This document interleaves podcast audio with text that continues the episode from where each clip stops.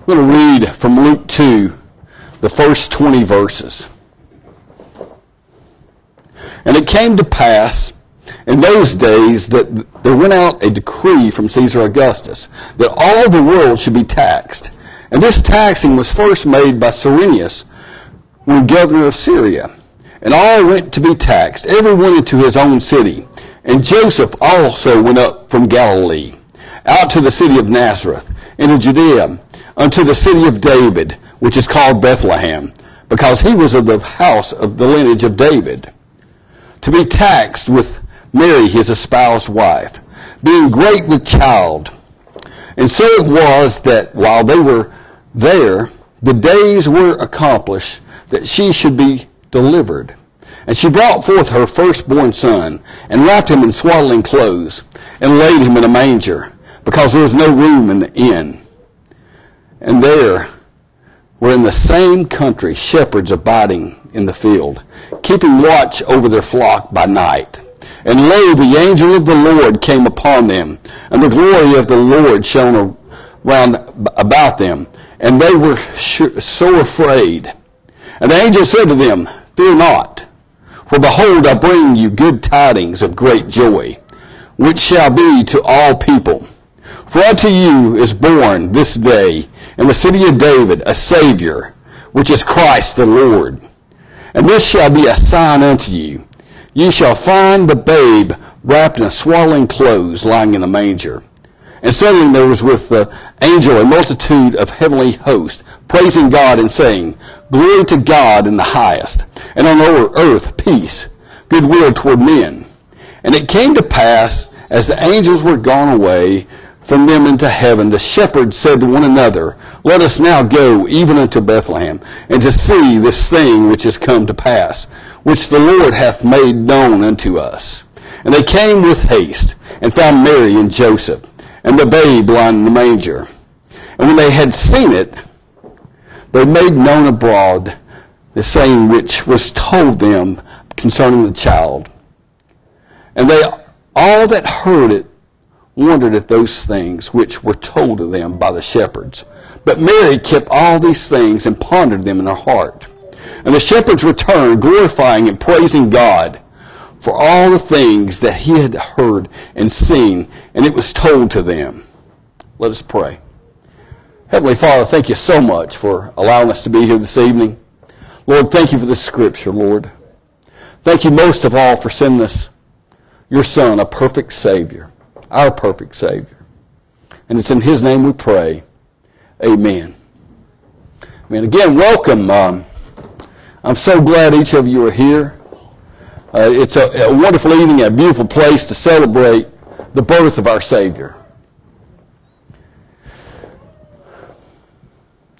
I'm going to reflect for a moment. You see, all births are important. But this one is truly the most important birth of all time. The last few weeks we've been talking about, and we've been lighting candles for hope peace, joy, and love. And tonight we will light the Christ candle, which completes. It's perfect. You see the candles of hope, peace, joy, and love. You see the Christ candle right in the center. And as we prepare our hearts for Christmas, we should look like that Advent wreath. Sometimes I do things backwards. I don't know if y'all know that. But as I've been studying this Christmas season, I, am thinking, you know, really, when I think about that Advent wreath, and for me to truly have hope, that Christ light needs to be shining in my life, and it needs to be the center of my life. If I'm truly going to have peace, perfect peace that only comes from a perfect Savior. His light needs to be shining in the center of my life.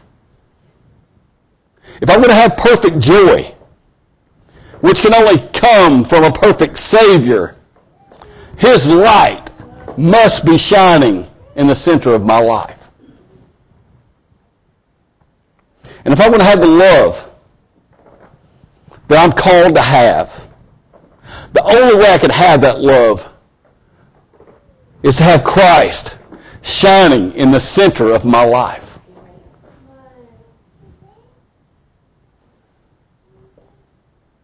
Everything else in our life should revolve around our relationship with Christ.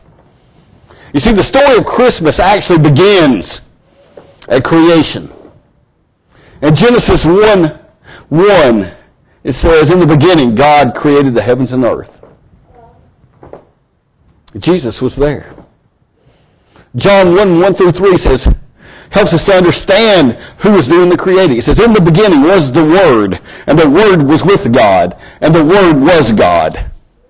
The same was in the beginning with God. All things were made by him, and without him was nothing made. John 1.14 tells us that the Word is a person. And the Word was made flesh and dwelt among us. That Word is full of grace and truth. And then in John 3.16 it tells us who that Word is. And the reason why Jesus came. For God so loved the world that he gave his only begotten Son, that whoever believes in him should not perish, but have everlasting life.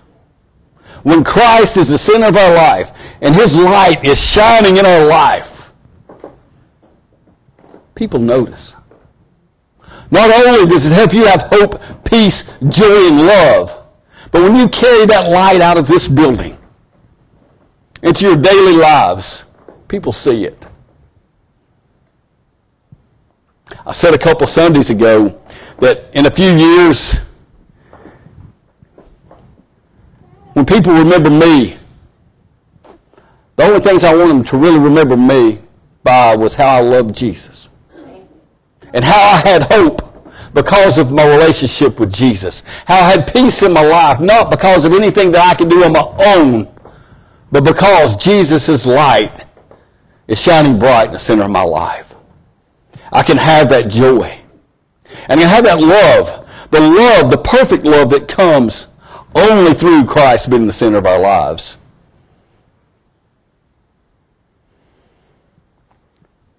You see, when the Father sent his only Son, he came to a sinful world to live among wicked and sinful people and ultimately shed his blood for our sins. It was a tremendous act of love. He came for you. He came for you. Jesus was sent for you. He was sent for me. Not to con- condemn us, but to bring us salvation. To bring us salvation. You see, Jesus' birth represents God's love for his creation.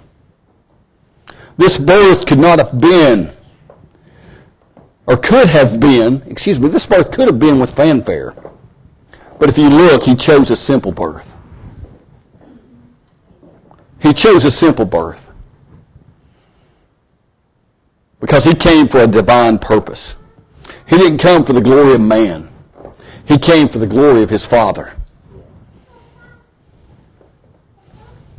A simple birth, yet it would change the world forever.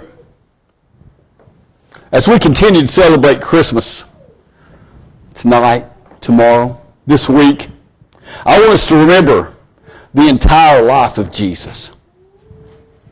From the manger to his perfect sinless life, to the cross where he made the ultimate sacrifice, to the tomb where he took our sins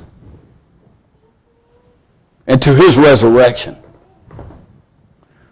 You see, to see the importance of this birth, we have to remember Christ's entire life.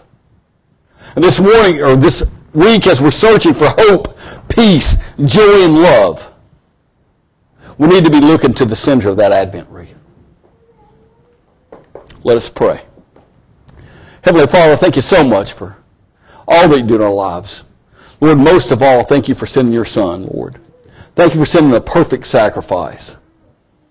Lord, that we can look to him and we can have hope, peace, joy, and love. But most importantly, Lord, we can have eternal life with you. In Jesus' name, amen.